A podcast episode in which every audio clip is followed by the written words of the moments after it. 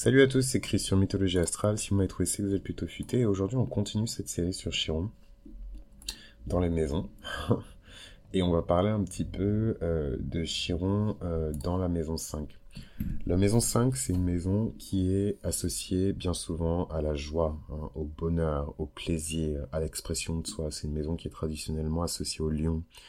C'est une maison 5 qui peut montrer une blessure profonde qui serait liée à l'enfant intérieur, qui serait liée à la sexualité, à la romance, à l'expression de soi ou encore à la créativité. Les personnes qui ont Chiron en maison 5 euh, ont parfois euh, une tendance à se cacher et à dissimuler ce qui est vraiment unique à propos d'eux-mêmes. Évidemment, les personnes qui ont Chiron en Lion vont parfois se sentir triggered parce que je dis sur Chiron maison 5, mais c'est pas exactement la même chose. Euh, donc savoir que le signe de Chiron va vous indiquer euh, voilà le, domaine euh, ou en tout cas le la partie de votre identité que vous essayez de cacher. Donc typiquement Chiron poisson en maison 5, est-ce que vous n'êtes pas en train de cacher un talent spirituel?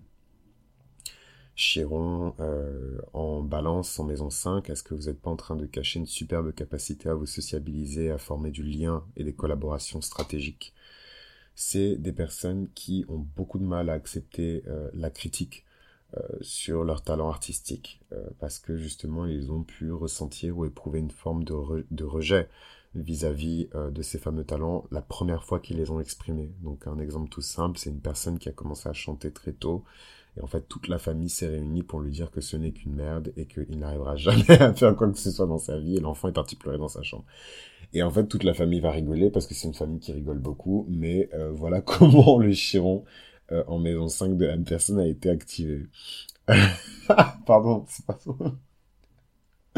non, mais parce que, enfin, on rigole, mais c'est des choses tellement banales, ça arrive tellement souvent, je trouve ça tellement triste. Mais bon, voilà, en tout cas, euh, pour aller encore plus profondément explorer les différents territoires d'expression de ces Chiron en maison 5. Donc là, on a parlé du jeu, on a parlé du talent artistique. C'est vraiment un jugement euh, qui est venu et une forme de honte qui a été éprouvée suite à ce jugement, peut-être quand l'individu était en train de s'amuser ou en train de prendre du plaisir.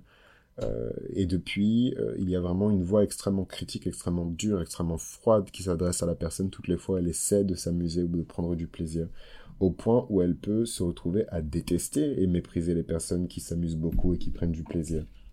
Ça peut être intéressant de mettre en miroir euh, cette explication de Chiron maison 5 avec euh, la maison 5 euh, contenant Saturne parce que on peut avoir des croisements comme ça de d'archétypes qui peuvent apporter en tout cas des, des, lectures complémentaires et des interprétations complémentaires de, de, de Chiron maison 5. En tout cas, ce qu'il faut garder à l'esprit, c'est que ce chiron-là peut être guéri, et il va être guéri surtout par toutes les interactions qu'on peut établir avec des enfants. Le fait d'être entouré d'enfants, de d'être validé même par des enfants, c'est extrêmement puissant. Euh, que d'exprimer son talent devant un enfant et avoir un enfant qui dit mais c'est super, j'adore comment tu chantes.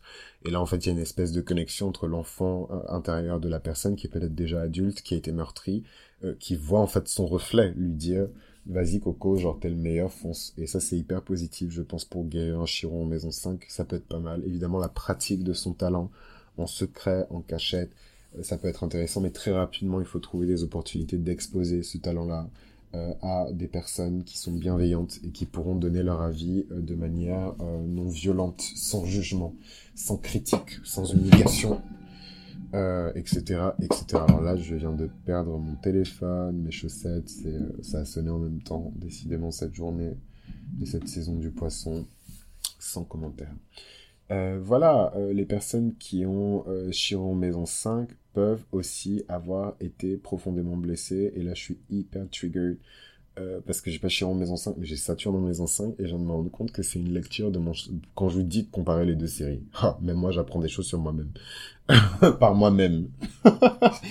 euh, mais voilà, enfin, il peut y avoir aussi un gros karma, parce que Saturne représente le karma, je l'ai pas exploré dans la série sur Saturne, parce que je pense que ça peut faire l'objet d'une série à part, mais, euh, mais ça peut être un gros karma, puisque Chiron a une charge karmique aussi, euh, qui est liée à une blessure faite par un partenaire dans le cadre d'une romance.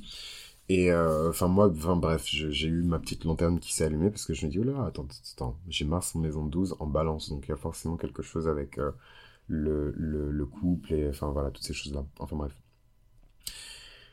Euh, D'ailleurs, shameless plug, je vous recommande de ne pas chercher à interpréter votre thème vous-même et de passer par un tiers.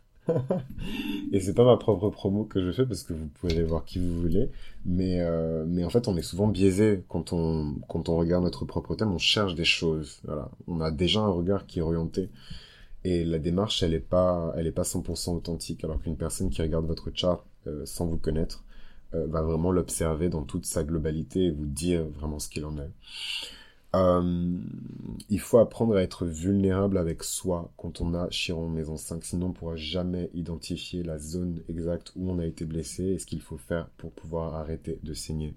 Il faut réussir à créer, il faut réussir à briller, si on veut guérir euh, ce Chiron en maison 5. Et je pense que les personnes qui ont Chiron Lion auront énormément de conseils à apporter aux personnes qui ont Chiron, peu importe le signe, dans la maison 5.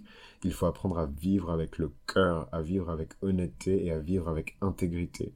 Euh, et c'est une bonne clé, une bonne piste en tout cas de, réflexion pour pouvoir euh, identifier des solutions pour guérir ce Chiron, je trouve. Donc voilà un petit peu pour Chiron Maison 5. J'espère que ça vous a plu. N'hésitez pas à laisser une note positive sur Apple Podcast si ça vous a plu.